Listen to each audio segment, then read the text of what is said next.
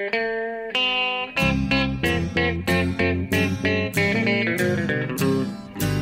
out there, we're on the air. It's hockey night tonight. Tension grows, the whistle blows, and the puck goes down the ice.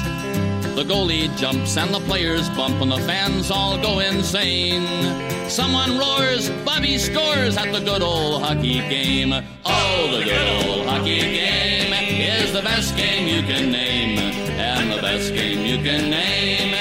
Hallå, hallå, hallå, hallå, hallå, hallå, hallå, hallå, hallå, hallå. Yes, hallå och välkomna till NHL-podcasten 327 avsnittet med eh, Jonathan Teddybjörnen Ekeliv i Stockholm och mig Per Bjurman i New York. Sommarknakande New York. Eh, och eh, ja, det där med teddybjörnen kanske vi måste förklara. Eh, Ja, Eh, Det är ju så att eh, min mamma har en förmåga att eh, sätta roliga smeknamn på det. Jag vet inte varför, men hon, hon eh, tycker det verkar vara svårt att, att liksom fånga vem är den där han som han håller på och gör podcast. det är ju någon abstrakt eh, figur av något slag. Ja, det är väl för att hon eh, så sällan eh, lyssnar på det här. Men eh, efter senast då, då ringde hon ju mitt under inspelningen som du kanske minns. Just det. Och sen när jag ringde tillbaka så jag höll på med podcast. Ja, just det. Var det med han eh, Teddybjörnen? Till björnen. Ja. Förut Ja. har det varit Bamse och eh, Bambi. Bambi. Ja, Bambi. just det. Eh, men det här var ju den bästa hittills. Ja, Teddybjörnen. Alltså, jag, jag är ändå glad över min utveckling att gå från ondskan via Bambi, Bamse och så Teddybjörnen. Det får gärna stanna där känner jag. Ja, vem vet vad det blir. Men jag skrev ju, vad, gjorde jag av den nu då? Jag försöker, jag försöker hitta, jag skrev ju en eh, text om det här. Ja, just det. Du, eh, du eh, blev rena Jo. rama Victor Norén och skrev en, eller snarare Lasse Berghagen kan vi säga. Ja, för det... det, det man kommer ju omedelbart att tänka på Lasse Berghagens Teddybjörnen Fredriksson. Så att det blev ju här för länge sedan.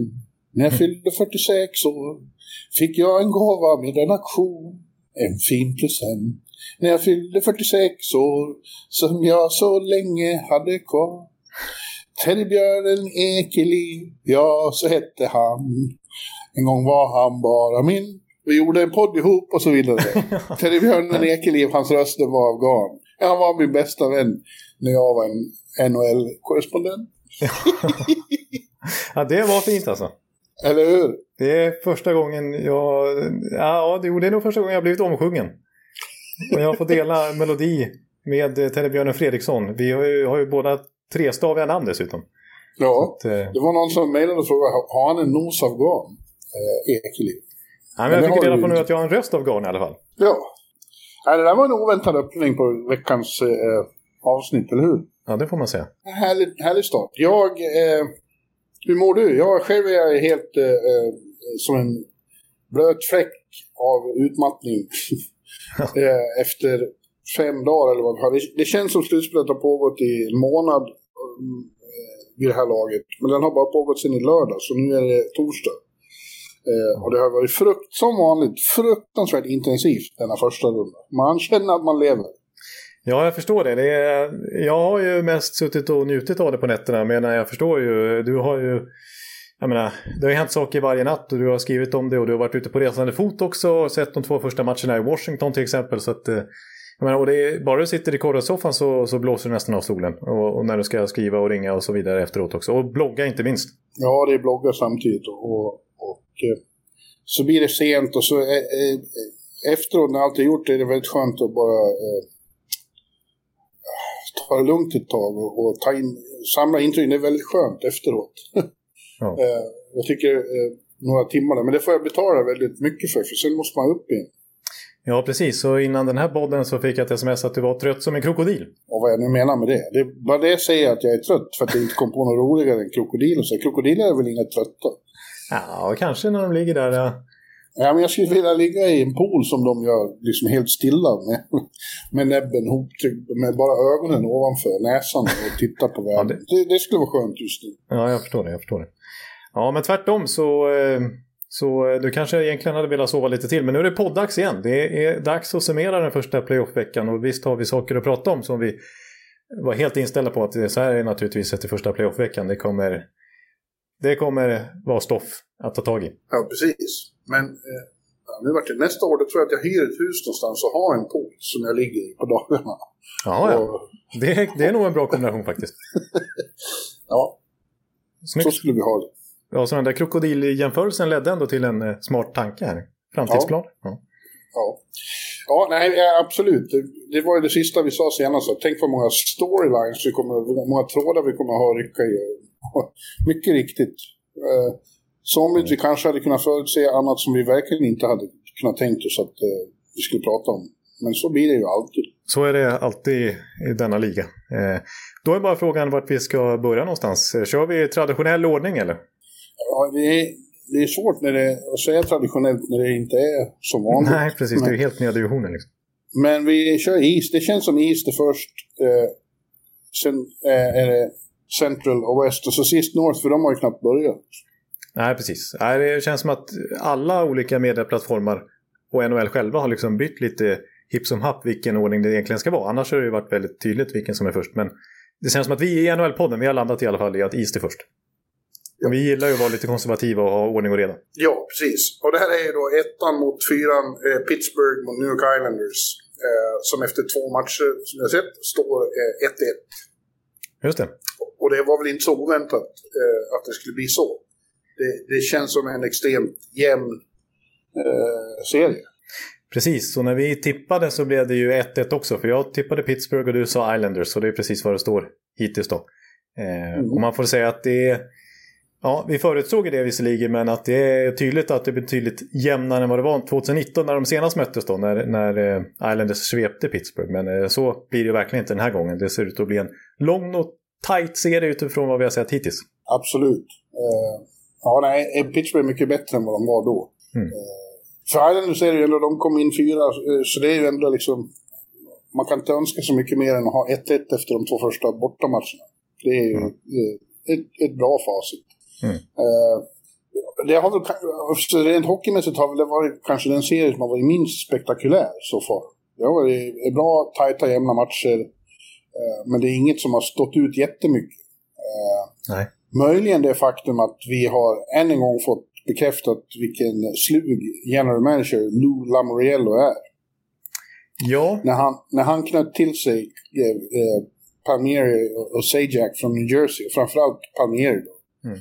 Eh, så var det många som tyckte att det här, det här var ju inte som vanligt eftersom de inte levererade under grundserien. De gjorde inte mycket väsen alls av sig under grundserien. Nej. Men det, det var inte därför han tog dit dem heller. Utan för att de ska leverera i slutspel. Och det har Palmieri redan gjort med besked. precis. Avgjorde alltså Game One med ett riktigt snyggt mål. Ja, får man säga. Eh, och ja, precis. Det är värt att poängtera att han klev fram direkt då för att nej, det var ingen imponerande slutspurt av grundserien av Islanders efter trade deadline. Jag var inne på det förra veckan att de faktiskt hade ett negativt record efter de här investeringarna. Eh, Ja. Men eh, när väl slutspelet börjar här nu så, så kliver Palmero fram. Så absolut, ja, jag tycker det, det är rätt att poängtera. Men eh, ja, på något sätt så efter de här två matcherna i alla fall så är jag ändå ganska positivt, alltså, positiv syn på Pittsburgh faktiskt. ja. Alltså, de har ju ett, eh, ett lag som känns eh, bättre på att spela slutspelshockey än de har gjort de senaste åren. ja, alltså för egentligen så finns det ju, alltså visst, de, de gör näst flest mål i grundserien här så att det är klart att de har en sprakande offensiv även utan Malkin som är fortfarande är borta och inte kommit tillbaka i den här serien än så länge. Eh, men eh, det är ju, defensiven är ju otroligt viktig också om man ska gå långt i slutspel och så har det inte varit senaste åren liksom och framförallt inte den Islanders-serien men inte mot Montreal i bubblan heller. Men man vet ju egentligen att Pittsburgh och Mike Sullivan som coach har det i sig att sätta ett bra försvarsspel. Vi minns ju inte minst ja, båda Stanley Cup-titlarna, men 2017 när de var utan Letang hela slutspelet och deras defensiva struktur skulle jag vilja säga var nyckeln till att de gick långt då, hela vägen till och med. Ja, det var ju olika de där åren. Året innan så var det framförallt med på speed och offensiv sprängkraft de vann. Och sen var det just så de vann året därpå. Precis, och det var kontringar snarare än eh, Ja. kontrollerande spel som eh, gav framgång. Eh, så att det där finns ju, det spelet finns ju i Pittsburgh. Jag tycker att de visar lite av en kombination i det i de här, den här säsongen, i de här inledande matcherna, även om de förlorar första då. Men ja, jag tyckte andra matchen var ganska imponerande faktiskt. Där ja, man ser det i, i tredje perioden när Islanders ska försöka komma ikapp. Men Pittsburgh liksom stänger igen. Islanders skapar nästan ingenting och samtidigt skjuter de 16 skott framåt Pittsburgh och liksom har fortfarande spets framåt mitt i denna liksom defensiva approach, om man ska säga. Mm. Eh. Också värt att påpeka, efter första matchen eh, så tänkte man att eh, Tristan Gary är ny eh, Matt Murray. Mm. Eh, han hade ingen särskilt lyckad första match, men han var desto bättre eh, i, i förrgår. Absolut. Han var också en sån som tystar tvivlarna lite grann. Likt Paul Mary ja. faktiskt. Ja, alltså det känns, eh, det känns eh, jämnt när vi kliver in i Game 3 här. Alltså det, det kommer att vara 8-9 tusen eller vad det ska vara där i Nassau Colosseum. Det kommer att vara årets största publiksiffra i alla fall. Ja, det har ju släppt på här i, i, New York nu så det kommer säkert att vara... Eh, jag tror de får ta in uppåt 50, eller mer än 50 procent. Okej. Okay. Mm. Det, det var det ju sagt här på, på Garden i alla fall nu när eh, NBA-laget eh, Knicks ska spela slutspelsmatcher så kommer det att vara nästan fullt på gården. Eh, med mm. sådana sektioner där man vaccinerade kommer att få sitta liksom tätt ihop som vanligt. Och så några sektioner där icke-vaccinerade kommer att sitta utspridda. Så, eh, och det är ju samma regler här som ute på Long Island. Så det kommer säkert vara för... Och det kommer ju att vara tufft att spela där. Det är ju en av de svåraste bortahallarna normalt och, och framförallt i slutspelet. Du vet ju vilket eh, infernaliskt tryck det kan bli där när, när de blir engagerade. Ja, precis. Det är bland det värsta man har upplevt livemässigt faktiskt. Så att, eh, även om det inte är fullt så kan jag tänka mig att de extremt taggade tusentals supportrarna som kommer in där i alla fall kommer skapa mm. en brutal stämning. Eh, så att det talar i alla fall för Islanders fördel måste jag säga. Ja. ja, jag tycker det som står ut mest eh, fortfarande är eh, eh Lou. Mm. 78 eh, år så vet han fortfarande väldigt väl vad han gör.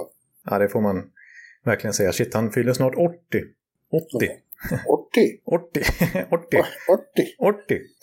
Det lät nästan som att jag var 80 kanske. Snarare. Ja, du får ta ur löständerna. Ja, faktiskt.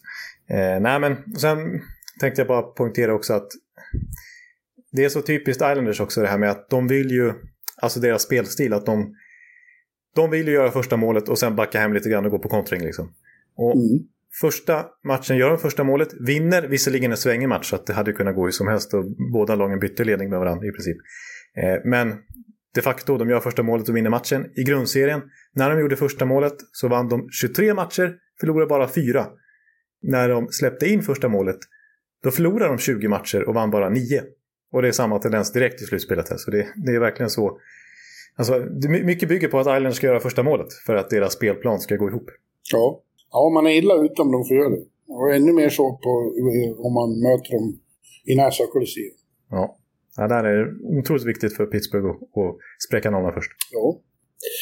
Ja, men sen den andra serien här då är den som har gått längst när vi spelar in och det är då Washington-Boston. Mm. Som har hunnit med tre matcher och det står 2-1 till Boston efter eh, onsdagskvällens eh, övertidsdrama i Tidig Garden. Mm.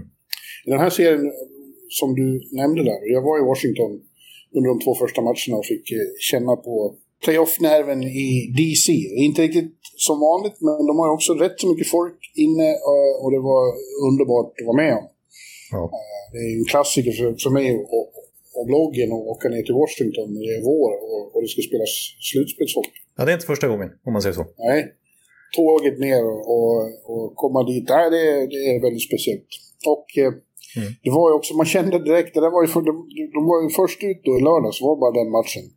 Och man var ju så knockad av jävlar. eh, nu, är det, nu är det Stanley Cup. Det var ju en intensitetshöjning av, av Guds nåde man kände direkt. Jag satt på, på, på en provisorisk pressläktare där på ena långsidan. Man sitter väldigt nära isen. Ja, just det. Det är skillnad mot att sitta uppe i taket. Eh, ja, som det, annars alla har ju olika eh, procedurer vad gäller den här pandemivarianten. Och det här var en provisorisk... Man är nästan som eh, OS, eller, eller ja, OS, när man, när man sitter liksom fantastiskt bra. Ja. och jag satt på min stol där och skrattade. Det var ju ändå åtskilt. Så, så jag satt för mig själv och hoppade upp och ner på stolen och hojtade för mig själv. Oj, oj, oj! Och skrattade. Liksom. Så, nej, men, du satt och skrek kolla. oj, oj. Det var inte bara i bloggen du skrev det. Nej, nej men jag sa oj, kolla, kolla! Sa jag för mig själv. ja, ja. Det låter ju härligt. Så här, ja. Jävlar. Ja, eh, men eh, det har ju också varit precis som eh, förutspått extremt jämn, hård eh, serie där det inte finns mycket utrymme för någon. Nej, alltså det är väl den, får man säga, den jämnaste serien hittills. Som vi också ja, förutspådde med att, att den skulle vara så här jämn. Alla tre matcher har ju faktiskt gått i förlängning hittills. Ja, ja det. Så att det är ju otroligt jämnt. Eh, men eh, ja, det är Boston som leder efter de här tre matcherna vi har hunnit se hittills. Och jag tycker nog faktiskt att Boston varit snäppet vassare, men det är ju otroligt jämnt hur man än jämför de här lagen i princip hittills. En, skillnad här tycker jag är att eh, Bostons eh, bästa spelare, och framförallt Brad Marchand, har eh, fått mer gjort än vad Washingtons bästa spelare har fått. Eh, mm. Boston har varit bättre på att hålla eh, Ovechkin, Beckis, Oshie eh, i schack. Mm. Karlsson än tvärtom. Det är, det är väldigt små marginaler där för att eh, det är ju det är extremt svårt. Eh, de är stenhårt scoutade och, och, och, det ägnas ju väldig energi åt, så är det ju överallt, i mm. alla serier, att neutralisera stjärnorna och de som, det krävs oerhört mycket mer av dem för att de ska kunna uträtta lika mycket som under grundserien. Mm. Ja, nej, men så är det ju. Eh, och samtidigt som att du vill lyfta fram då att eh, Boston har lyckats bättre med det och att deras toppspelare har varit mer framträdande. Eh, så vill jag ändå säga att det verkligen märks redan efter tre matcher här att Bostons secondary scoring med Taylor Hall, som vi var inne på i previewn, har blivit starkare än vad det varit tidigare. För kollar man på de nio mål som eh, Boston har gjort hittills, eh, alltså tidigare slutspel har vi pratat om att första kedjan, den mördande, har gjort i princip allt och att det har varit ett stort problem att resten av laget nästan inte bidragit överhuvudtaget i målprotokollet. Men hittills, av de nio målen hittills då, så har första kedjan gjort tre tror jag. Och övriga sex blir det då, av andra spelare. Eh, så det är ju nytt för att vara Boston får man säga. Å andra sidan är det så med, med Washington att eh, deras fjärde kedja har ju klivit fram och producerat. Ja. Den med Hathaway, Dowd och Hagelin.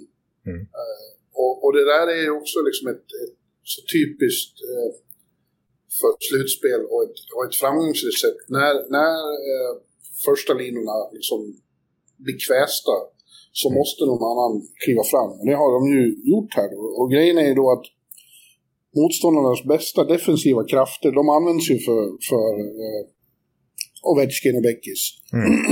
Blir då plötsligt en annan kedja också het, då räcker inte liksom, de krafterna räcker inte till till att ta bort flera kedjor. Nej, det är sant. Alltså det blir ju så tydligt i slutspel efter slutspel och vi pratar om det varje år här i podden att just secondary scoring blir så viktigt. Alltså det är klart att, att toppspelarna ska leverera, det är de som får konsmajt i slutändan och att det är avgörande att de kliver fram i rätt lägen och så vidare. Men inget lag har vunnit, gått hela vägen i Stanley Cup utan att ha produktion längre ner i hierarkin och att kanske oväntade spelare kliver fram.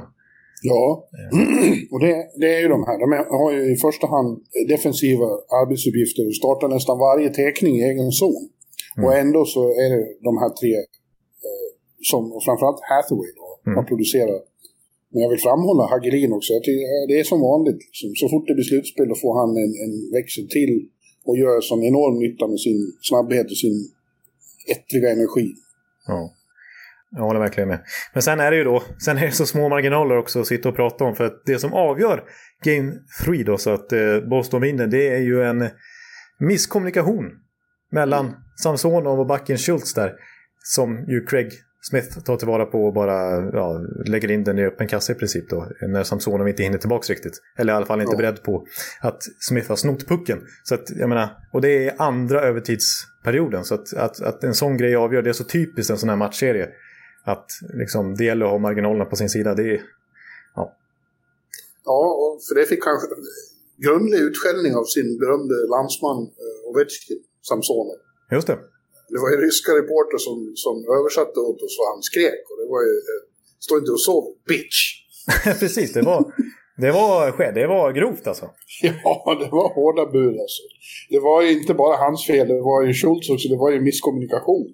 Ja, exakt. För att man kan förstå Samsonov att liksom, när han trodde att Schultz skulle komma med fart och plocka pucken där så onödigt att han skulle hålla på och passa den och, och sjabbla till det utan bara lämna den, släppa den till Schultz då. Men så tror Schultz väl att han ska få en passning istället och stoppar upp och då uppfattar ju Craig Smith det där.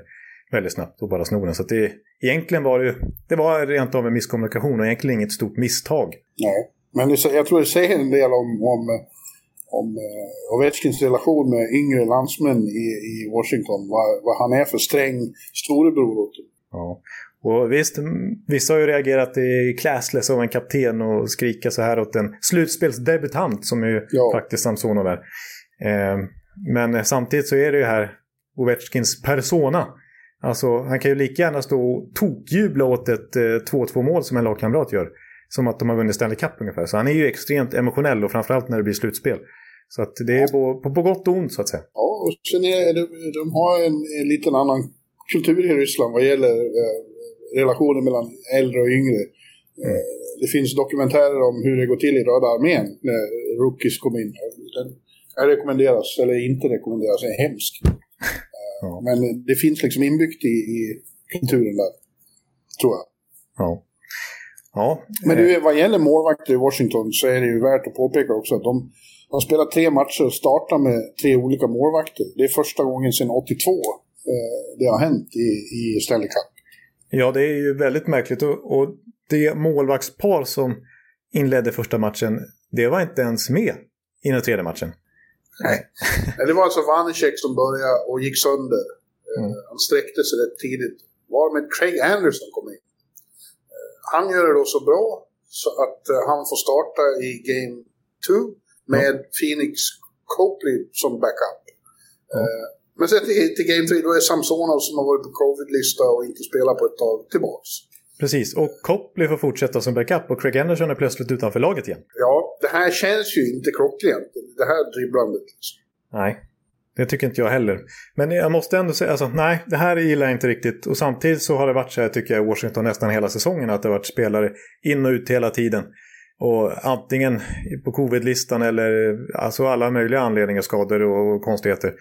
Eh, men ändå har de fortsatt att vinna och prestera liksom. Så de verkar vara vana vid det den här säsongen. För ja, nu kom Kuznetsov tillbaka till den här tredje matchen, precis som Samsonov, men då är plötsligt Eller borta istället. Ja. Så det är liksom, de får aldrig riktigt spela med bästa möjliga lag. Nej. Jag, jag kommer att tänka på en annan sak i och med att Craig Anderson har varit i hetluften här nu. Eh, mm. Det hade kunnat vara en annan veteran. Och det, ja, det tänker svider, det svider. Eh, alltså då hade jag ju varit på varenda sekund av varenda match. Ja. Det hade varit Henke liksom. Han eh, skulle ju dit. Och hade varit, om, om han hade skrivit det hade inte Craig Anderson fått något kontrakt. Nej. Nej, så det är ju ingen snack om den saken. Craig Anderson fyller för övrigt eh, 40 imorgon, fredag. Bara en sån sak? Bara en sån sak, Jonathan. ja, faktiskt. Ja. Hans karriär var ju över när han inte fick nytt kontrakt med, med Ottawa. Ottawa? Nej. Tänkte man att, eh, ja, det var ju eh, fint. Men så vart han nödlösning för Washington och så liksom kom han in i sina första slutspelsmatcher sedan 2017. Och, och gör det ju bra. Mm. Ja, det är sant. Och nu är det några år sedan, visserligen fyra år sedan, men det 2017 var han ju fantastiskt bra. Näst mest värdefull i Ottawa efter en viss Erik Karlsson förmodligen, när de gick till ja. konferensfinal. Ja, men åren går ju snabbt. I, På slutet. Ja, man blir, man blir gammal fort i hockey. Ja, ja det är sant. Jag, tror, jag hade inte räknat med Craig Anderson i, i detta slutspel inför säsongen, det kan jag verkligen säga. Ja, men vi flyttar till Central då och där har vi då eh, börjar med Carolina Nashville och den skräll jag förutspådde ser inte ut och den är svår att hitta i, i, i kristallkulan efter de två första matcherna. Det får jag erkänna. Det var en chansning att jag trodde att eh, Nashville skulle kunna komma åt Carolina. Det är inte kört än. De har, man är inte i trubbel förrän man har förlorat hemma, säger de. Just det. Ja, det kan du, den livlinan håller du i. Ja, å andra sidan så, måste ju de vinna borta åtminstone en gång för att kunna gå vidare. Men eh, det har inte sett eh, så lovande ut för Nashville de här två första matcherna i ett PNC Arena som uh, har varit två enorma folkfester där. Ja, verkligen. De har ju alltså mest publik hittills i slutspelet. 12 eh, 000 släpper ju de in. Ja. Eh, så det ser ju ut som en eh, slutspelsmatch 2019. Liksom. Man ryser när man ser, liksom, inför matcherna när de står med de här vita handdukarna. Och först har de ju sitt vanliga tailgate på parkeringen. Ja, ja. Och sen är det sån jävla stämning så efter det här året så blir man ju helt liksom, emotionell av att se det. Nej, precis. Och när det väl är publik på läktarna så har man ju vant sig vid att det kanske är någon plats mellanrum och att de har munskydd och så vidare. Eh, men nu är, det, nu är det ju som vanligt. Verkligen. De står packade. Ja. ja. Och bara kör. Söder, vet du. De är inte lika eh, oroliga som här uppe i Northeast. Nej, det är som vi har definierat lite grann. Det är eh, Trump-staterna lite grann. Där är lite mer Ja. publikinsläpp hittills kan man säga. Men dina favoriter, eh, Hurricanes, har verkligen imponerat. Framförallt första matchen, då var de ju rätt, eh, då var det inte mycket snack. Mm. Då var de bara mycket bättre. Det intressanta var ju eh, andra matchen igår. När eh, något så unikt hände som att Nashville får åtta powerplay på bortaplan. Mm. Och kammar noll. De blir nollade ändå. Ja, Och eh, det är ju en kombination av egen impotens och eh, fantastisk penalty kill av, av eh, Keynes förstås. ja verkligen. Precis. Eh, ja, alltså, Men man, kan, matchen. alltså, man, ska, det ska inte hända, man ska inte kunna få uträttat ingenting på åtta power. Nej. Nej, det är, det är för dåligt. Och det är 10 powerplay totalt i serien och fortfarande noll mål. Eh, Ja. Det går Det inte. har ju varit ett, ett mångårigt mysterium att Nashvilles powerplay är så taffligt med tanke på vilken eldkraft de har på isen i de lägena. Ja, ja, det är konstigt faktiskt. Men det är ju något... Jag fattar inte hur... För de tar in bra spelare. Jag menar, visst man var, var lite tveksam till värvningen av Matt Duchene och hur det skulle falla ut. Men de har... Och då, Ryan Johansson mot Seth Jones och så vidare. De har ändå tagit in stora spelare utifrån och de har haft Subban där och de har haft när han var i sin prime då. Och och liksom Foppa är i sin prime nu. Eh, inte Peter Forsberg, han har visserligen också varit där, men Filip Forsberg. Ja, vi säger inte Foppa längre, man säger Flipper eller Forra. Ja, just det. Och ändå konsekvent dåligt powerplay och ändå, alltså om du räknar grundserien då, fortfarande ingen spelare över 70 poäng sedan 2007. Nej, man, det vore ju lätt att skylla på, på eh, vår pinata John Hines här, men det har ju varit, eh, det var ju lika innan han kom hit. Ja, det var samma med Trots och det var samma med Laviolette liksom. Ja. Ja, det är bekymmersamt. Alltså det är inte bara det att det inte blir mål, utan det måste ju vara så fruktansvärt underminerande för laget. Eh, samtidigt som det stärker motståndarna enormt. Ja. Precis, och jag såg Adam Wingen då, beatreporten där i Nashville, som var så less att han skrev att eh, Nashvilles bästa PP-spelare i den här matchen, det var Jussi Saros. Ja, ja det är han sjukt. räddar ju så pass många farliga lägen short-handed liksom. Ja. Eller i PP som ja, det har ju varit, det har varit målvaktskamp också. Han, han, har varit, han har varit bra, även när de förlorade. Men, men, eh, och, och, och vår vän i Carolina-kassen, rookien, Nedeljkovic. Hussein. Ja, svårt namn. Ja, det får man säga. Jag, får, jag får, måste kolla stavningen varje gång jag ska skriva. Ja. Jag har sett att Carolina säger bara Ned. Ja, han är, det ska jag bara säga. Men, Ned. han är amerikan, han är inte tjeck som man kanske tror. Ja, det låter lite så eh, tjeckiskt, ja. ja. Ja, men vilken, eh, vilken start han har fått på sitt första slutspel. Ja. Och, eh, de är extremt imponerande, Carolina. Alltså. Sebastian Aho igen, vi säger varje gång man nämner Sebastian Aho säger man att spelade han bara på en större marknad skulle han vara en av de största. Men vilken jävla fin hockeyspelare. ja. Nej, precis. Han är så hal. Han Ja, är så otroligt svårfångad. Eh, och så har han ju ett grymt spelsinne och ihop med Svetjnikov, ihop med Teravainen och så upp med Hamilton. Alltså det... Ja. och igår fick de klara sig utan Slavin som är så fin. Ja. Men det märktes knappt. Nej. Ja, det är Brindamores system också. Ja, det Vissa sådana här system är bara gå rätt in i för nästan vilken spelare som helst. Eh, Men Nedeljkovic tycker jag är, ja det, det, vi har redan pratat lite om honom, dels nu men, men också i förra podden. Men alltså det faktum att han blev faktiskt wavad inför säsongen. Så vilket lag som helst hade kunnat plocka upp honom. För att han var ju nummer tre bakom Ja. eh, Reimer och Mrazek. Men så gick ju Mrazek sönder ganska tidigt och då fick Ned- Nedeljkovic chansen. Och så har han ju verkligen exploderat eh, i år. Alltså, för det, det såg man kanske komma då eh, för 5-6 år sedan när han var klassad som en supertalang. Eh, draftad ganska tidigt. Jag nämnde förra veckan också att han eh, spelade som första keeper för Kanada i JVM en gång i tiden. Men det har gått ganska många år sedan dess och som sagt wavad och liksom ja, att det skulle bli den här utvecklingen i år, att han skulle vara första keeper i, i en contender. Eh, det såg man inte komma. nej. Nu eh, de inte för nedslagna ändå tyckte jag det lät som igår. eh, Nashville-spelarna efteråt. De gjorde en mycket bättre andra match än, än första matchen trots allt, rent spelmässigt. De hade Mm. mer, mer... Nu blir det väl automatiskt så när man får åtta powerplay på sig. Eh, Ja. Men de var bättre 5 mot 5 också och eh, de, som de själva konstaterar, det kommer ju att vara minst lika våldsamt tryck i Bridgestone Arena fredag kväll. Det är sant, det har du redan upplevt med 5000 åskådare. Nu blir det väl ännu fler? Ja, nu tror jag det blir lika där. Det är 14 000 och sånt. Oj, ja det kommer ju vara galet. ja, ja, det ska vi komma in närmare på i nästa podd, kan jag försäkra. Ja, jag förstår. Ja, precis. Nej, men Nashville-fansen tycker jag är, det är de mest elaka också för motståndare att uh, möta. Liksom. De är ju hårda liksom. De, det, är, det, är ju, det blir ju hånad när det kommer dit. Ja. Mm. Det blir Så, det. När Delkovic kommer få det hett om öronen. ja, och Ryan Johansson sa det ju. Vi vet vad våra fans vad de kan göra för den här klubben. De får ju enorma liksom, lyft av dem. Ja. Mm. Det ska bli spännande att få uppleva, håller jag på att säga. Jo, men jag skojar, jag skojar. Okay. Ja, spännande. Mm. Ja. Eh, men eh, det vill ju till, alltså de måste ju vinna den här första matchen på fredag. Annars är de i 3-0 underläge och då är det ju morsning och goodbye. Ja, det, det händer ju vid ytterst få tillfällen, fyra, fem gånger i NHL-historien att man har vänt. Så det, då kan vi räkna bort Nashville i så fall om det går så långt. Ja. Vi måste få se att effektiviteten hos Filip och Harvey och de måste, måste, måste hända något där. Ja, och jag vill också såga lite grann Roman Josie och Ryan Ellis faktiskt hur de har dels varit den här säsongen. Alltså Jones har inte varit i närheten av en Norris Trophy-kandidat. Han som är regerande mästare i den kategorin. Eh, men också deras slutspel, alltså totalt sett i karriären. Jag såg någon siffra. När de två spelar ihop, de brukar spela ihop i samma backpar. Men när de har spelat ihop i samtliga slutspel, även när de gick till final. Så har de aldrig varit över 50% i expected goals. Alltså det, det är alltid förväntats enligt underliggande siffror göras fler mål emot än för med de två på isen. Och det tror man verkligen inte. De som är klassat som ett av ligans bästa backpar. Men i slutspel har de faktiskt ganska dålig statistik ihop får man säga. Och så även nu. Det är inte, det är inte uh, så lovande. Nej, nej, det är en tendens som har varit närvarande i 5-6 år.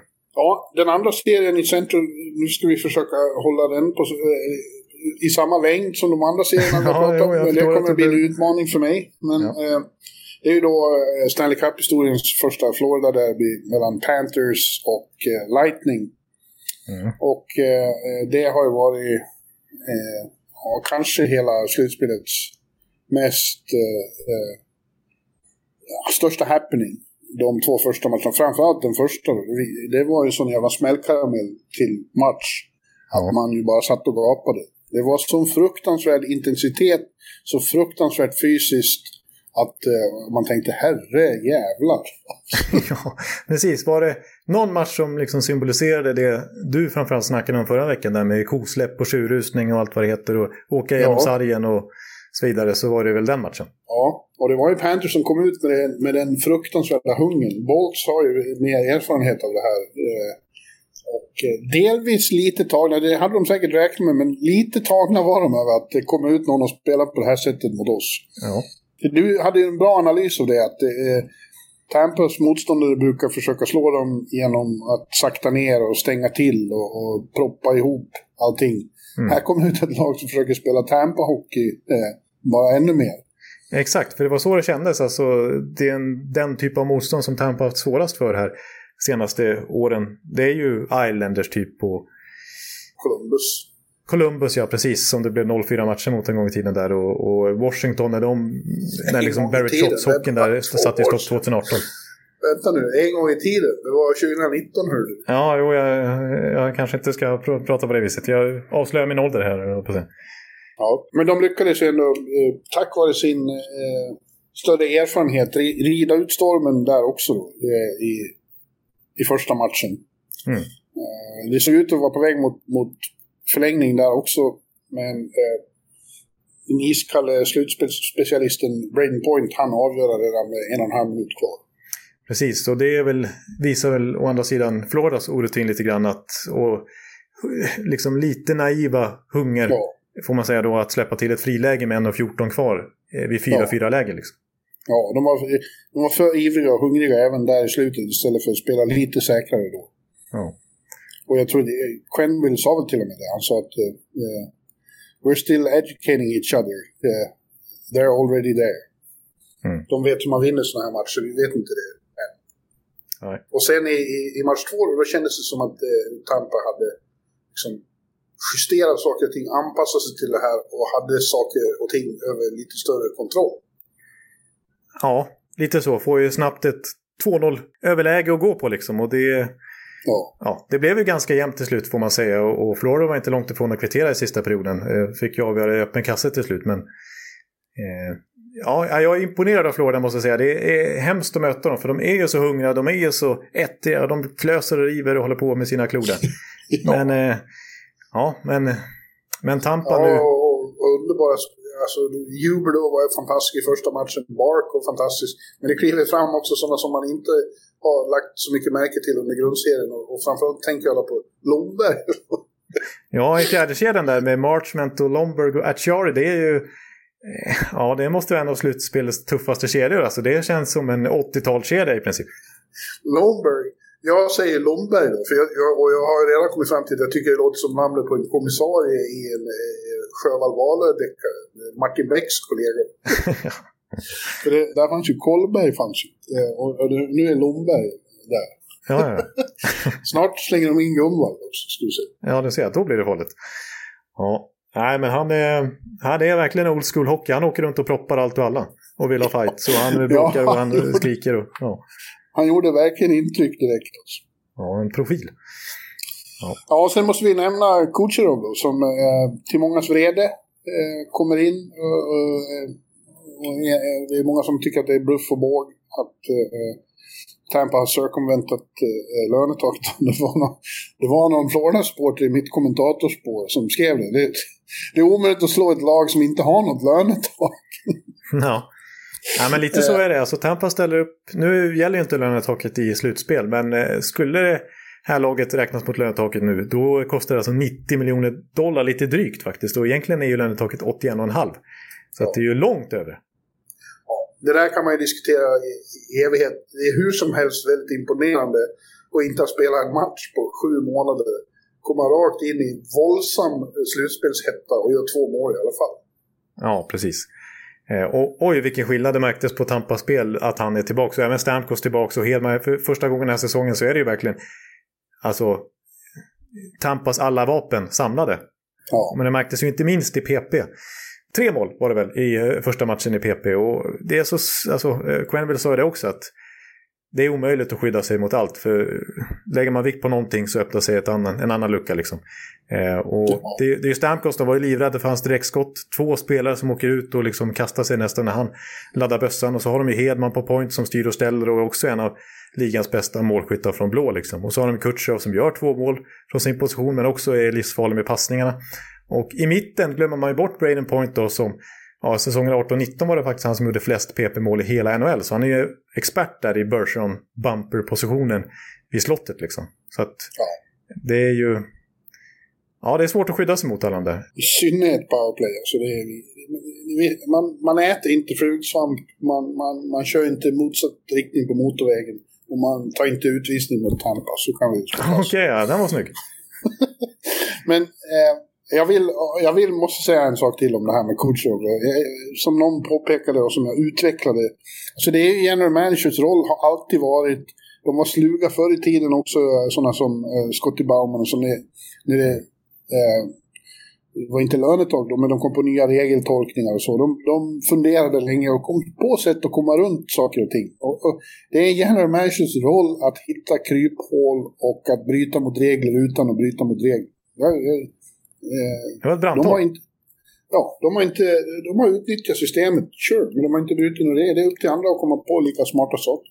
Ja, precis. Och jag slänger in återigen då att det har hänt inte riktigt så här grovt som i det här fallet. För alltså, det som gör att det, det känns extra liksom tydligt ju är att man har förstått att Kutjov skadade sig i slutspelet där.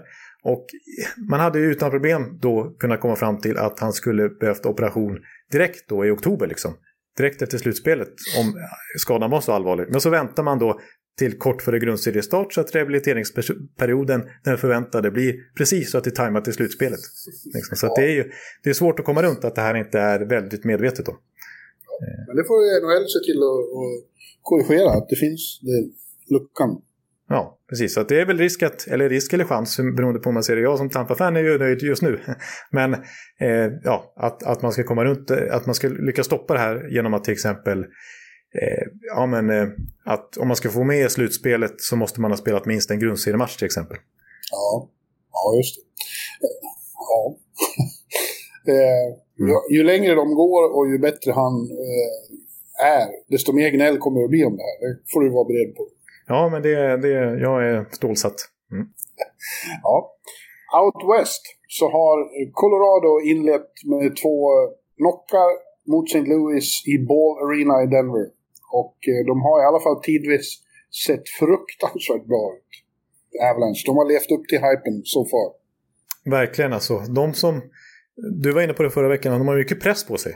Ja. När de är press... Ja, framförallt de här två första hemmamatcherna. Det, det, det, det fanns inte på menyn för dem att förlora någon match här. Nej, och de möter ändå 2019 års mästare som är lite slutspelsexperter liksom. Ja, och som inte alls har varit dåliga. Utan, trots att de har fått klara sig utan Peron till exempel då, för att det är eh, covid-trassel. Eh, mm. Och jag, jag sa det flera gånger igår, hade St. Louis bara mött någon annan då hade de vunnit den här matchen. Mm. Men nu möter de Colorado och Colorado var ändå inte helt nöjda med matchen igår. De tyckte att de släppte in Blues för mycket. Eh, men eh, men Indien så kontrollerar de det. McKinnon gör hattrick. Landeskog har varit en superkraft de här två första matcherna. Jag har aldrig sett Gabriel Landeskog bättre. Nej, det är Gordie Howe hattrick och det är fem poäng hittills. Och det är, eh, ja, jag tycker att det inte nämns tillräckligt ofta att han är, kanske man skulle kunna argumentera för att han är ligans bästa spelare framför mål i PP. Liksom. Ja, och, och det först, de gjorde ju mål i första bytet i, i, igår då, och det började med att han smackade in Ryan O'Reilly så det ekade i hela Klippiga berg. Och ja. sen äh, gör Donskoj mål. McKinnon sa det efteråt att hade det inte varit för Gabriel i det där första bytet hade vi inte gjort det målet och vi ja, kanske inte hade vunnit matchen heller. Nej, snacka om att sätta, liksom, slå an tonen. Eh, ja. Och så tycker jag det varit i båda matcherna hittills. Alltså, de har ju verkligen sköljt över Blues direkt. Liksom. Som du säger då, den här sekvensen och mål efter 35 sekunder. I första matchen så var det 18-5 i skott i första perioden. Så att, eh, de har ju ja, de har satt St. Louis på hälarna direkt. Liksom. Men vad gäller Gabbe så måste jag också säga att jag tycker att han har gjort en väldigt, väldigt bra grundserie också. Det har varit något år när han gjorde mer poäng, men han har aldrig varit på så här hög nivå rakt igenom tror jag. Nej. Och nu är han on a mission from God. Nu ska han vinna sin kupp känns det som att han, han utstrålar verkligen det direkt. Ja. Nej, man är otroligt imponerad av Colorado. Vi kan, vi kan liksom sitta och berömma och hylla och dissekera Landeskogs säsong här, men det kan man göra med 10, 11, 12 andra spelare i det här laget som känns extremt bra och i extremt bra form. Liksom. Men däremot så lär de förklara sig nu förhoppningsvis resten av först, minst första rundan. Klara sig utan Nassim Kadri. För han kunde inte hålla sig eh, från att begå en klassisk Kadri eh, igår. Mycket dumt, mycket onödigt. De har ledningen med 3-1 och han kommer från blindside och sätter en armbåge i huvudet på, på uh, Justin Falk var det va? Precis. Som uh, får lov att avbryta matchen och sker fan matchstraff. Jag är kallad, det är personligt möte med NHL och det här har ju hänt förr. Han har ju, just i slutspelet framförallt, två gånger med Toronto, han var ju avstängd. För... Precis, i första rundan ju. Eh, ja. Direkt liksom när slutspelet har börjat och det upprepar sig även här i Colorado. Det var ju lite därför Toronto gav upp honom till slut. Liksom, för att det återkommer den här typen av förseelser i viktiga matcher gång efter gång efter gång. Och de orkar ja. inte med det längre och så händer det igen i Colorado. Han var ju en viktigare spelare för Toronto. De hade inte lika många andra superstjärnor. Eh, Nej. Så det gjorde större skada där att han blev avstängd. Han förstörde verkligen för dem. Colorado kommer att klara sig utmärkt utan honom. Men, men ändå. Och det här var ju liksom, i, i den, den, här situationen igår, det är ingen det är ingen som försvarar honom. Det, det, finns ingen debatt om det här. Det var, det var bara fruktansvärt fult. Ja, precis. Jag tyckte det påminde lite grann faktiskt om när, ja, mot St. Louis också, när Oskar Sundqvist fick en liknande sån blindside-smäll med armbågen typ av Tom Wilson då. Ja. Eh, för, vad är det, två, tre år sedan. Och eh, Wilson blev avstängd, det var då han blev avstängd 20 matcher. Ja. Eh, de fick ner det väl till 14 eller något sånt där. Men ja, det faktum att Cadry direkt här har blivit erbjuden en in-person hearing så att säga, så att han ska få ge sin version, det brukar ju alltid tyda på en ganska lång avstängning. Ja. Så att även om det är slutspel här så kan jag tänker mig, när det brukar vara lite mildare straff så kan jag tänka mig att det kan bli ganska saftigt här för återfallsförbrytaren Kadri. Man ska inte ta i för mycket här då och kanske jinxa, men eh, ja, Blues tar måhända en match hemma i, i Enterprise, men eh, serien kommer inte att bli lång som det känns just nu. Nej, precis så. Nej, jag håller verkligen med. Och sen så dessutom, en, eh, jag skulle vilja kalla det en styrka, det har inte benämnts som det i senaste årens snack om Colorado, men eh, alltså Grubauer i kassen, han är ju bra. Så att, ja. liksom, ja, han, man får inget till skänks målvaktsmässigt heller. Nej, Nej verkligen inte. Mm. Nej, eh, och eh, många drömmer ju då om att det ska bli i nästa eh, omgång Avalanche mot Golden Knights. Men det känns inte lika självklart att det kommer att bli så. För att de två första matcherna mellan Golden Knights och Wild har varit väldigt intressanta. Ja, precis. 1-1 i matcher hittills och eh, jag måste säga att jag är extremt imponerad av Minnesota. Med, med lite ja. tur hade de kunnat eh, nästan eh, ha 2-0 matcher på de första bortamatcherna. Det hade jag inte förutsett. Nej, inte jag heller. Eh, de vinner den första på övertid när, när Joel Eriksson Ek gör som pappa Klas brukade göra och gör i, på overtime. Ja. Eh, det bär ju en läxing emot att påminna om det. Ja, det är ju Framförallt Leksand han knäckte några gånger.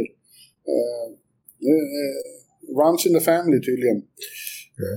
Och sen andra matchen då lyckades Vegas ändå, inte minst tack vare Mark-André Fleury, krama ur sin seger.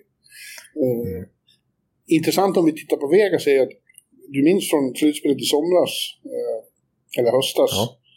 Eh, att de hade extrema problem att göra mål. Eh, ja. Mot Thatcher, Demko och sen mot, mot uh, Kudobin.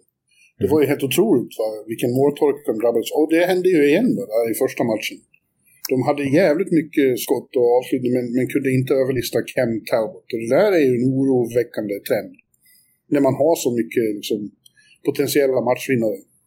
Ja, precis. Och framförallt känns det som att de har lite problem att riktigt komma in på mål. Och då är det ju mardrömsmotstånd att möta Minnesota som har nästan det som specialitet med sin topp fyra bland backarna där. Att stänga igen framför Talbot liksom. Och då blir det väldigt svårt att, att få... Ja, liksom, då blir det mycket utifrån och då blir det ju, försämras ju chansen att göra mål betydligt. Liksom. Ja, det var helt otroligt i början av andra matchen. De sköt som fan Vegas, men nästan ingenting kom fram till mål för att Damba och Brodin och kompani täckte bort allting. Ja. Okay. Brodin har varit så sjukt bra. Jag säger ju det. Han är vår näst bästa NHL-back just nu. Ja, ja, ja, jag säger inte emot. Jag säger inte emot. Eh, men, men sen i, i grundserien också när man ändå, eh, alltså inne på just det här med Vegas svårigheter att komma in på kassen mot just Minnesota. Vi sa ju det förra veckan att det lag som Vegas har haft svårast mot under sina år i NHL det är just Minnesota och, och förlorat, vad är det, 11 av 16 matcher. Eh, och eh, den här säsongen så har ju också Minnesota övertag i grundserien eh, mot Vegas. Eh, och, men, men just det här som du är inne på, att Vegas skjuter mycket och det, liksom, enligt de siffrorna så kontrollerar de matcherna och borde göra fler mål. Men när det kommer till liksom skott från väldigt bra lägen, från precis nära målet och returer och så här, så är det faktiskt Minnesota som har ganska klar fördel. Om vi räknar grundserien, antal returer mellan de här två lagen, så var det 25 returer för, för Minnesota och bara 7 för Vegas. Så total utklassning. 7! Borta! Du lät så... Nu lät det som du pratade dalmål. Ja, nu börjar jag... Ja, jag, säger, jag byter dialekt lite. Hur, hur är det din kompis Sim låter? Ja, men han snackar ju lite dalmål liksom. Och då blir ju liksom, man snackar, jag snackar med henne häromdagen och då kommer man in i det liksom. Ja. Mördaren. Mördaren. Ja. Mm, ja, men eh, det är ju ändå intressant med Minnesota också att de, de har ju även förr spelat så här bra defensivt. Men de har en helt annan aura i år för att de är farliga offensivt också. De här åren när de mötte Chicago till exempel i slutspelet, man kände att de, de, de var numret mindre och det syntes även i, i slutspelet i höstas. Liksom. De, när det väl kom till stora matcher så var de liksom, hade ingen... Eh, Gamebreaker. Nej, precis. Nu, men nu har de ju, off, samtidigt har de ju väldigt offensiv. Eh, det går fort både framåt och bakåt. Ja, precis. Och eh, visserligen har ju faktiskt Kaprizov står på noll poäng hittills så hans kedja har inte liksom levererat så. Men de, jag tycker ändå de sett bra ut spelmässigt och det ska bli kul faktiskt att följa nu när Minnesota får hemmaplansfördel och sista bytet. När de kan göra lite mer fördelaktiga matchups kanske för sin toppkedja. Så, ja det... Men det är ju, det är ju lika där att det är välkommen till Stanley Cup, Kirill. Det är inte lika lätt som i grundserien här och glänsa. Nej. Nej, precis. Det är inte så att han har kunnat eh, fylla på sin fantastiska highlight reel med massor med sekvenser på de här två första matcherna. Utan han har varit ganska neutraliserad ändå. Ja, det ägnas ju såklart, i, återigen, det ägnas ju väldigt energi åt att ta bort sådana. Mm. Mm. Mm. Ja. ja, det ska bli jävligt intressant att följa. Det, som du säger, det blir jävligt intressant att se vad som händer här i Exet. Ja, precis. Och så vill jag ändå nämna då för, för liksom, till Vegas försvar här också med att de har problem med målskyttet. Att deras stora målskytt Max Pacioretty fortfarande inte Nej. spelat i den här serien och det märks ju. Och det blir liksom inte samma balans i kedjorna tycker jag när han inte är med. Och liksom, man vill ju ha Stone, Stevenson och, och Pacioretty i en kedja. Och så vill man ha den klassiska Marchessault, Riley Smith och Carlson. Och så liksom, att det blir en one-two punch där. Men det blir inte lika tydligt när inte Max Pack är med. Nej. Nej. Eh, ja, bara igen understryka att båda målvakterna har varit svinbra. Och det är ju inte så förvånande.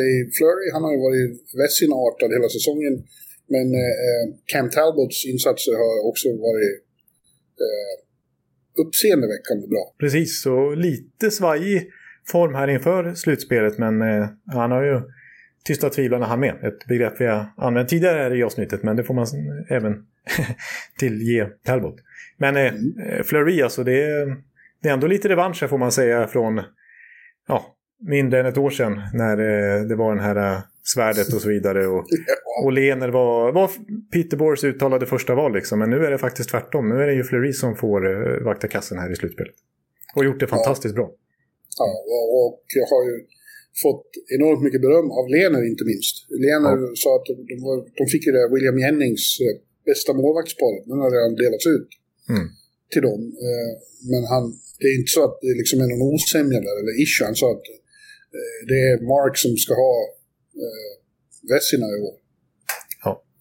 ja, ja, det ser man. Precis, mm. och, och Fleury känns ju inte som någon konfliktmänniska precis, utan det är väl snarare hans agent Alan Walsh som håller på med sådana där grejer. Ja. ja, då har vi North kvar då, som ju knappt har börjat eh, på grund av eh, dröjsmålen där i grundserien så har de ju haft eh, några sladdmatcher som eh, framförallt Vancouver har spelat då. Eh, mm. Nu är de äntligen klara med det där tramset. Det har ju bara varit en irriterande fluga i, i ögonvrån. Ja, faktiskt. Man har nästan blivit lite sur när man ser resultat från de här matcherna. Varför, varför håller ni på att spela fortfarande? Ja, men ändå väntade NHL av någon anledning med att köra igång slutspelet där. Men eh, vi fick ju då en första match mellan Edmonton och Winnipeg igår och det varit en skräll direkt. Winnipeg mm. höll eh, McDavid och Dreisaitl helt utanför protokollet och vann med 4-1.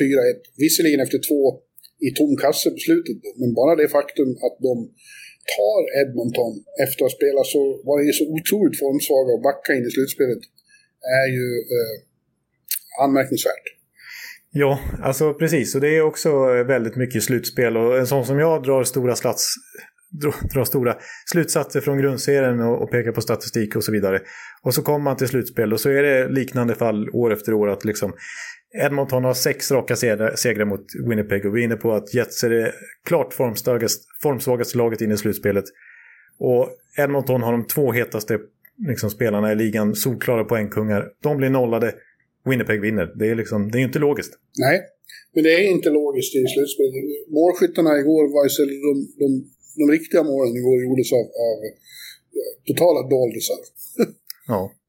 eh, då ska vi se, vad hette de? Jag, jag kommer inte ens ihåg vad de heter. Men det var Poolman och... Eh, ja, just det. Tucker Poolman gjorde ju 1-0 mål. Ja. Mm. Och, och, och matchavgörande var av eh, Toninato. Ja, just det, exakt.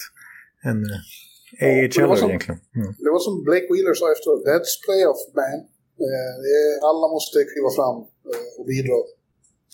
Mm. Men det är väldigt starkt. Eh, eh, kanske fanns det ett, ett moment av att, nu hann inte jag se så mycket av den här matchen för alla andra pågick ju samtidigt. Mm. Med övertid och grejer. Men eh, kanske fanns det ett drag av eh, hos Edmonton att, Att det satt i dem någonstans att det skulle gå lättare än det gjorde. Men det är ju så. Det går ju aldrig lätt i slutspel. Det skulle man inte inbilla sig. Nej, verkligen inte. Eh, och sen så vill jag säga så här också att vi var inne på att Colorado hade press på sig. Så frågan är vilket lag som det är liksom det tyngsta favoritfallet här i första rundan. Om det är Colorado, President's Trophy-vinnare och många Stanley Cup-favorit eller om det är Toronto så som de har byggt om laget år efter år och försökt finslipa för att få till den här ultimata Stanley Cup-contender som ska gå hela vägen nu för första gången sedan 60-talet. Eller om det är Edmonton som sitter på världens bästa spelare och ändå liksom inte kommit någonstans i slutspel hittills. Och som är i sin absoluta prime nu som skulle motsvara en 165 poängsäsong om det hade varit 82 matcher. Liksom. Det är Wayne Gretzky-siffror. Eh, och att de ändå åker ut då i första rundan mot ett skadeskjutet Winnipeg som backar in i slutspelet. Ja, det vore ju, det vore ju superflopp. Ja. Men det vore det även för Toronto, som inte har spelat än, men, i, men ikväll så är det då för första gången på 42 år så möts Original Six-giganterna Maple Leafs och Canadiens i eh, Scotiabank Arena i Toronto. Ja. Eh, skulle de åka ur mot, mot Montreal så är det plaskfiasko.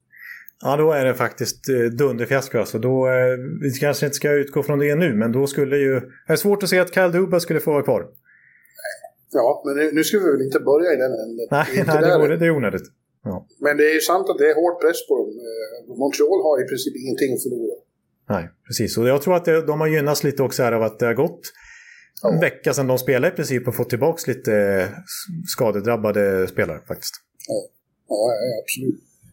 Så, så är det nog. Det, det ska ju såklart bli fruktansvärt spännande att se den matchen. Även om det, är- det är lite snopet när man slår på matchen där från Edmonton igår och inte är någon publik. När man just har sett folkfester i, i Raleigh och Denver.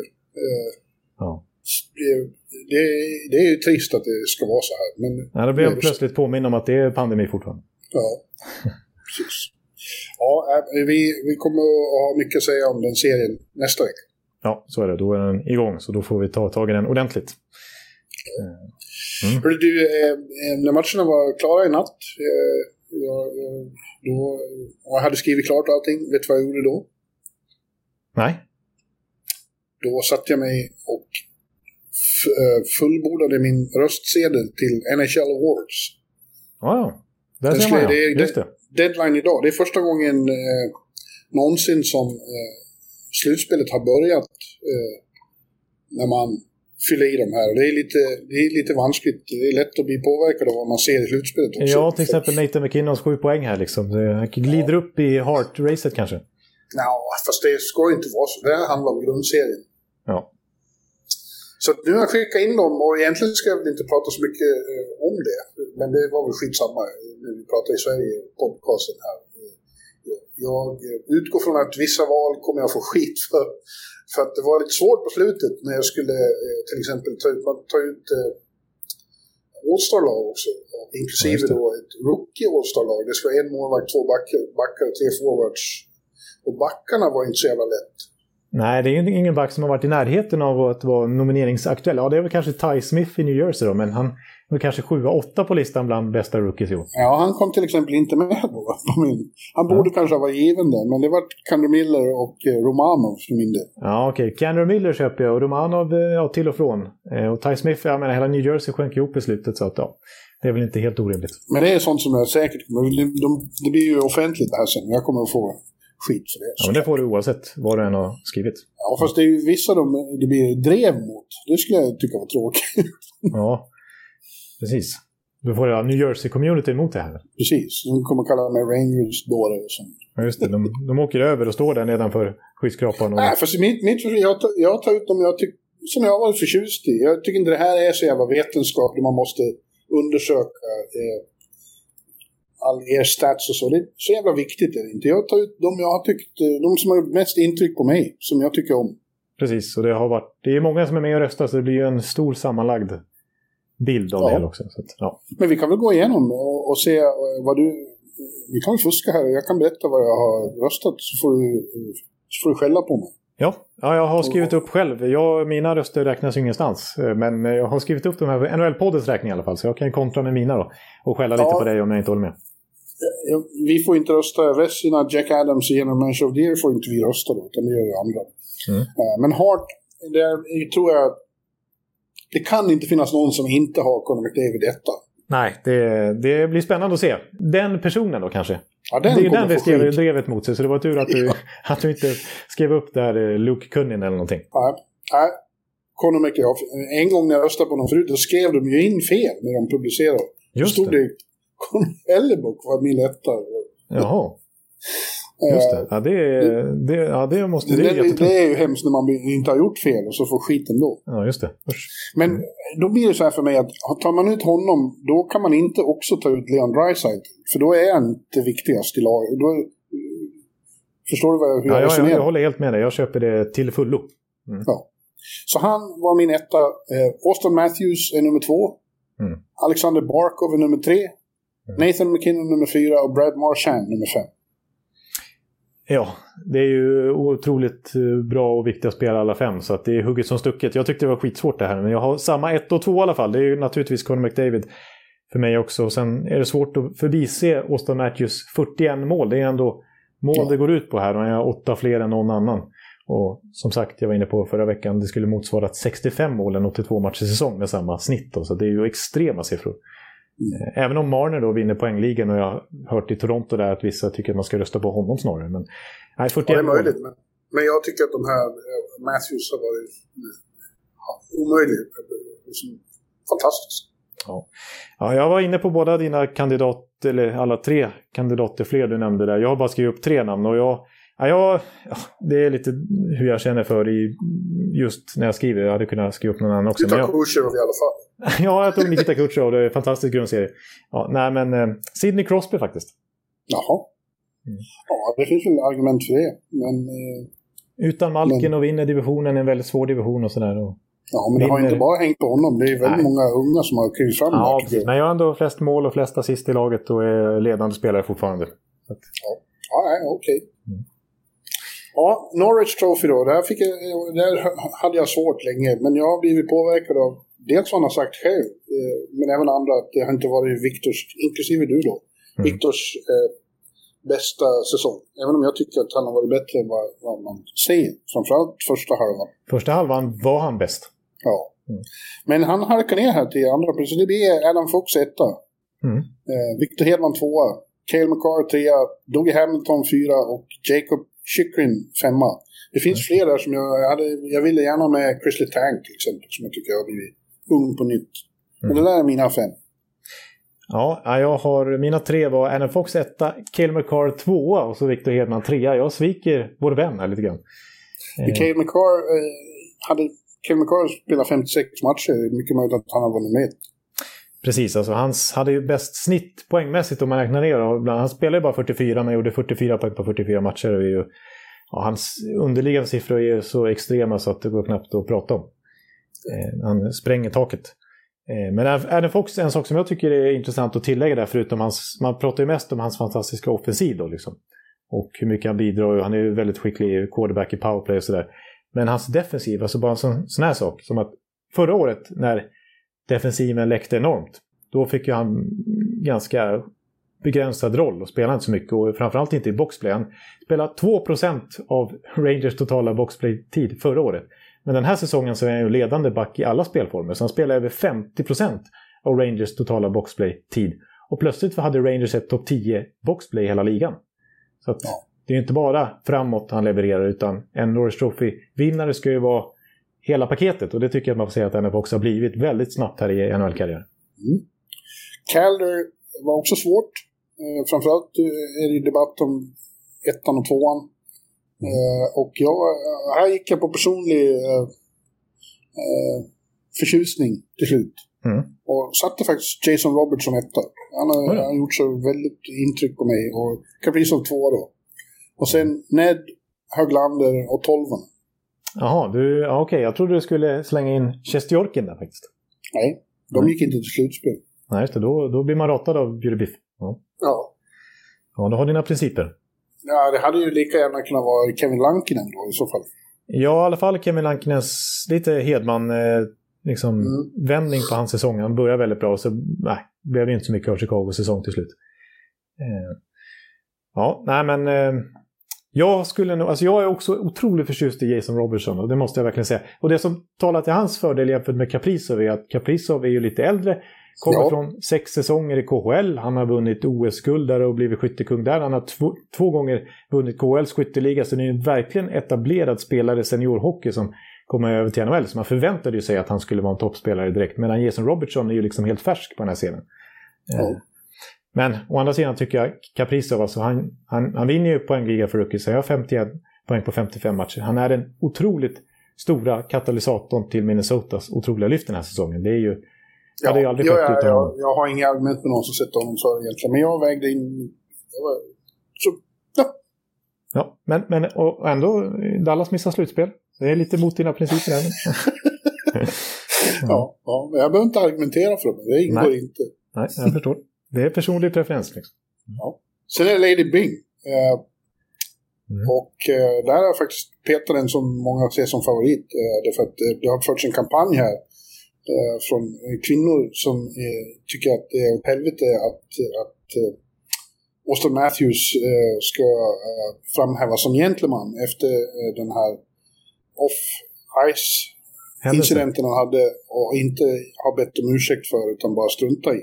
Mm. Så att eh, honom ska vi inte utse till gentleman. Utan mm.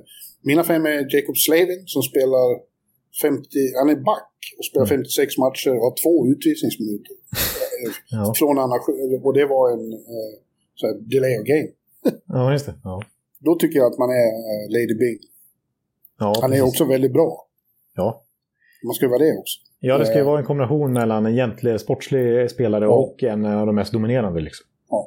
Så Slavin, eh, Panarin, William Karlsson, Tyson Berry och Rupe Hintz har jag där. Just det. Mm. Där ser man. Ja, jag har inte... Den här kategorin tycker jag är svår. Så här jag har jag faktiskt inte förberett. Jag hävdar ju att eh, den där priset ska delas ut av domarna, inte av oss. De vet vilka som är egentligen på isen och, och schysstast och bäst och så.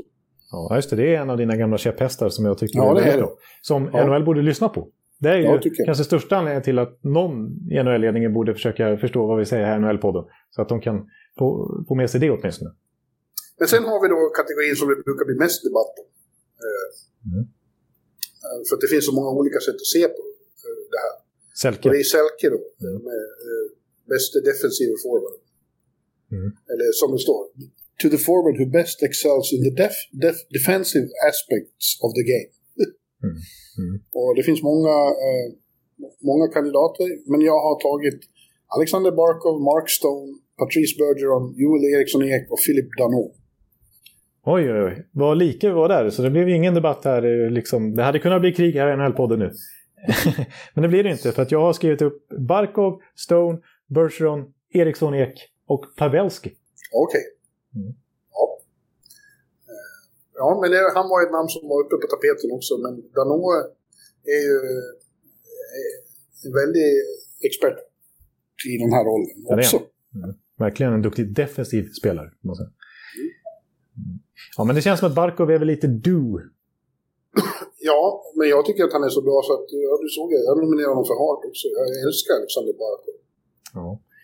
Ja, ja jo, det gör det. det, gör det. Men, eh, och det gör det folk i, i Florida också. Jag har sett att det har varit extrema hyllningar här nu när, när eh, det har blivit national, liksom, eh, när Florida har fått lite större fokus på sig.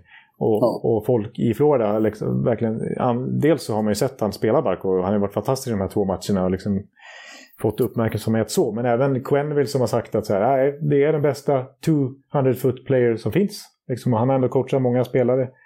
Och han, ja, nu syftar han på dagens NHL, men ändå. Det, det är stora ord. Och inte minst från Mackenzie då, som säger att He's better than Conor McDavid. He's the best player in the NHL. Ja, nu, det var lite överdrivet, men ja. Sådana ord använder han om Barkov. Ja. Vill du ta Vessina också då, som vi inte röstar på? Jag vet ju inte hur man tänker. Men jag kommer lite på det i, i mitt All-Star-team här. Du kan ju få höra det också. Ja, det kan jag föra. Ska, ska jag dra Vessina först eller? Ja, gör det. Jag gör det. Eh, ja, då har jag skrivit då, och det här tycker jag inte är så subjektivt. Jag säger Vasilevski. Jag är nästan helt säker på att han kommer få det. Speciellt när general ja. managers röstar. Ja. De går ju ofta mycket... De är inte så... Ja, men fortsätt med listan. Vi, ja. eh, tvåa, Jose Saros skriver jag faktiskt. Ja. Eh, och trea, Fleury. Ja. Mm. Eh, Valamo kan man argumentera för också. Ja. Ja, kan man. Ja, mitt All-Star-team är ju då eh, tre centrar, eh, Conor McDavid, Austin Matthews och Barkov tar jag det. Man, man, Dreisaitl skulle kunna vara inblandad där också, helt klart. När det handlar om bara vilka som är bäst. ja. Men jag kan inte ta bort Matthews och jag kan inte ta bort Barkov. Nej, så då får inte Dreisaitl plats helt enkelt. Nu blir det intressantare sen, för då handlar det om spelare som inte var med så mycket på eh, Hart. Right Wings, three selections. Mitch, Mitch Marner, Mark Stone, Mikko Rantanen. Mm. Left Wing, Brad Marchand, Jonathan Huberdeau och Gabriel Landeskog. Ja, det ser man. Backarna är de fem jag hade och så Chris Letang då. Och, och mina målvakter Vasilevski, Fleury och Valan. Ja, där kan man Vad hade du för att det blev invändningar dina bästa kandidater. Du började mutta lite på right wings och left wings hörde jag. Jaså? Nej. Ja. Nej, ja, ja, Landeskog där är väl en liten knall, men eh, samtidigt så tycker jag att det, det är värt att lyfta fram hur mycket han betyder. Alltså det är inte bara poäng, utan det är liksom... Och jag, jag, just, jag var inne på det där också med hur duktig han är framför mål. Att han kanske Ja. är ligans bästa spelare i den positionen, framförallt i PP. Det är ofta han inte ens får poäng då liksom. Han är involverad i väldigt mycket mål som han inte ens får poäng Exakt. för. Så att, eh, mm. Men de är ju lika viktiga de målen. Ja, mina, mitt All-Star Rookie-team då är Jason Robertson, Kaprizov och Höglander på forwardsidan. Och defense som ni hörde, Kander Miller och Romanov. Och Ned i mål. Ja, jag, jag, jag köper det. Du, tror du jag kommer få mycket skäll för något här? Ja, Romanov.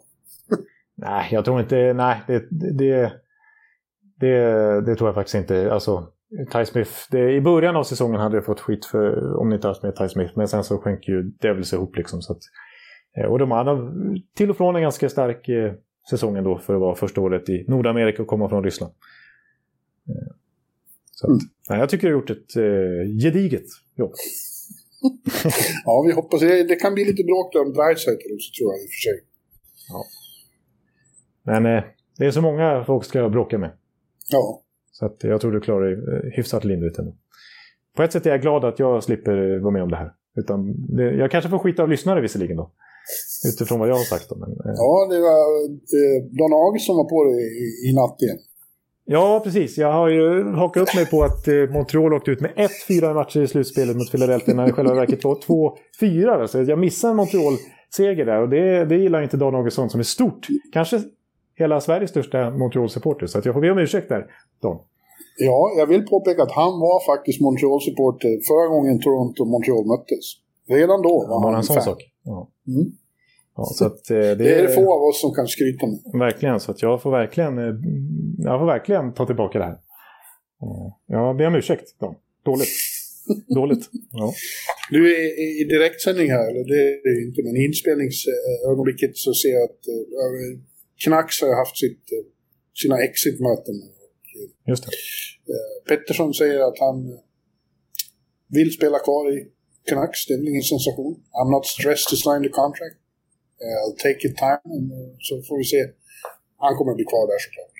Ja, precis. Ja, det är en spännande offseason som väntar i Canucks där med eh, Petterssons kon- kontrakt som ska förhandlas och Queen Hughes ska man börja förhandla med. Och man måste ju få ordning på det här efter fiaskot. De slutar alltså sist i divisionen efter Ottawa. Ja, Så att det bra. finns mycket att, att ta tag i där. Och Travis Green får han vara kvar som coach. Och hur är det med uppe i ledningen där? Det är ju snack om att det ska eh, bli ganska stora förändringar. Att kanske Sedinarna kommer in i någon roll. Så att, Ja, eh. Canucks kommer vi följa upp säkert här under offseason ganska mycket tror jag. Han hyllar, han hyllar eh, Höglander också, Pettersson. He's a power forward, but a tiny one. Småpik i själva, i själva hyllningen. Ja. Det är väl rubrik hos oss. Pettersson pikar Höglander. Ja, det kan bli något sånt. Vem vet. Ja. Ja, Mm. Men eh, ska vi säga att det var det för den här veckan och så får vi eh, ja, snacka på en väldig massa nästa vecka också. För då, eh, bland annat då Toronto-Montreal igång också. Tror du att vi har några serier avgjorda redan då? Jag tror ju att den eh, serien där du trodde att det fanns skrällchans kan vara avgjord. jag tror Nashville kan Ja, vara jag- ute. Men jag vill Just det. understryka att det stod i slutet av det tipset att det kan lika gärna bli så att Carolina sveper Nashville. Ja, det, du garderade faktiskt, det såg jag. Ja. Ja. Men det, det sista ordet är inte sagt. Nej, men visst. Ekeliv. Mm. Nej, det ska vara massa vansinne, höll jag på att säga, supportrar i, i Bridgestone Arena som... eh, Ja, där har de inte nos, nosar av garn inte. Nej, verkligen inte. Nej. Men hard-nosed. ja, exakt. Ja, det var fina... Var knöt ihop säcken där, måste jag ändå säga. Snyggt. Ja. ja, men härligt att få spela in till avsnitt med dig, Teddybjörnen. Tack detsamma, Baloo. Ja. Lillbjörnen och Storbjörnen. Ja, vi är varsina björnar på... Ja. Ja. Men eh, vi säger så för den här veckan och eh, tackar alla lyssnare som är med oss och eh, lyssnar på oss i en timme och en kvart ungefär. Och så hörs vi igen nästa vecka.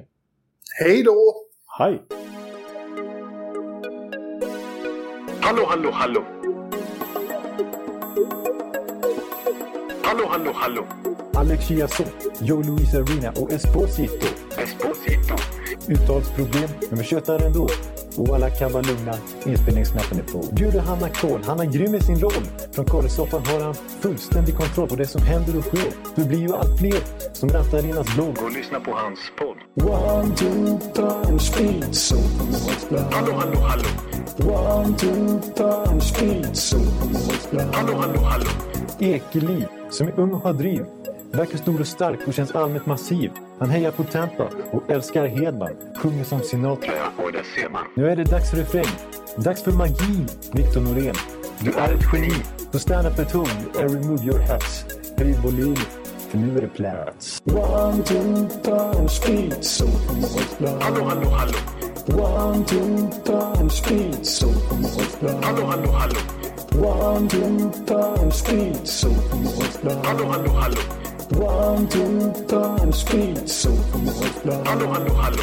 Det er utroligt længe siden mor der samtidig trods har råd. Hallå, hallå, hallå. Det er utroligt længe siden mor der samtidig trods har råd.